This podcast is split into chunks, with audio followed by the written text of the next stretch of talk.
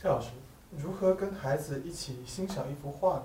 当影像已经变成我们身边的日常，现在我们太容易获得一个物体或者我们周围世界的影像了。手机就在我们身边，唾手可得，照相术已经如此之普及了，我们还有必要去画画吗？去欣赏一幅画吗？这的确是一个问题，不光是对孩子，对所有的成年人都一样。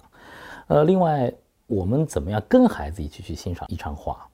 这一定是有陪伴孩子去看美术作品、看艺术作品意愿的家长才能够问出这样的一个问题。因为对艺术的欣赏是孩子美育过程中非常重要的一个方面。在磊哥的心里，当照相术普及之后，艺术已经完全走向了另外的一个方向。呃，人最初开始进行创作的时候，其实就是内心有一种剧烈的冲动，想要表达。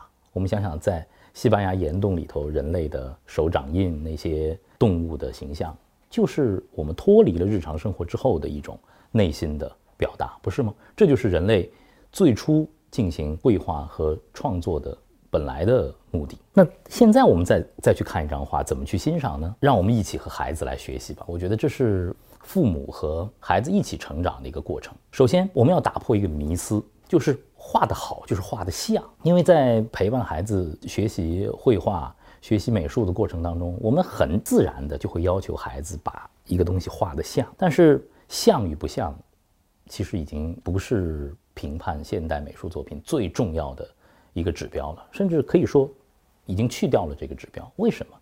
因为我们可以看看人类的这个美术和影像发展的历史，最初我们一定是要画得像的，我们画就是为了。去表达对现实的一种印象。一开始的画作都是画的很像的，对吗？达芬奇《蒙娜丽莎》，他画的像吗？他好美，他不光像，而且超越了像，有着神秘的微笑。米开朗基罗在西斯廷礼拜堂的天顶画，哦，那也是把整个天境客观的呈现在了我们面前，他画的也非常的像。拉斐尔像吗？当然像，他的雅典学派。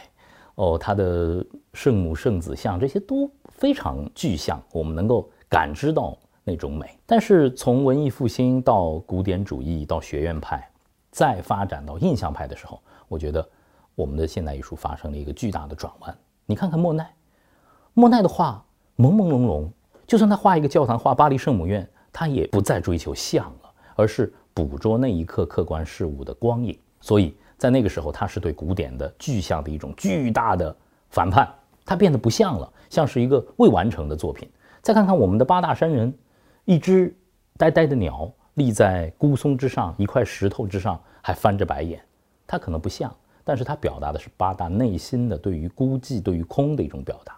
绘画已经走向了对人内心的表达，它不一定一定要像了。所以说，我们和孩子一起在看一张画的时候，它未必要像。那么，如果我们脱离了像与不像，我们到底看什么呢？色彩、线条、构图、笔触，还有它独特的视觉符号，这些就变成了我们欣赏一幅画的几个关键词。比如说，现代艺术的开创者梵高，其实，在梵高开始进入艺术领域的时候，哦，印象派早就开始博兴了，但梵高完全没有意识到这一点。你看他的笔触，你看他对星月夜的表现。最特别的，他并没有画真实的星空，而是画了一个他头脑当中的星空，想象当中的星空。当你站在星空面前的时候，其实孩子和你通过这件艺术作品，把想象力完全打开了。那是一个真正属于梵高的浩瀚的宇宙世界。如果我们能够通过美术、通过艺术，能够打开孩子的想象，这是我们今天还要去凝视一张画最重要的。一个理由就是人还要有想象力，我们还在探讨想象力的边界。所以说，和孩子一起看画的时候，哎，他可能会对色彩感兴趣，对线条感兴趣，对笔触感兴趣。哎，爸爸妈妈，为什么这里会要凸出来啊？为什么这里是凹进去的？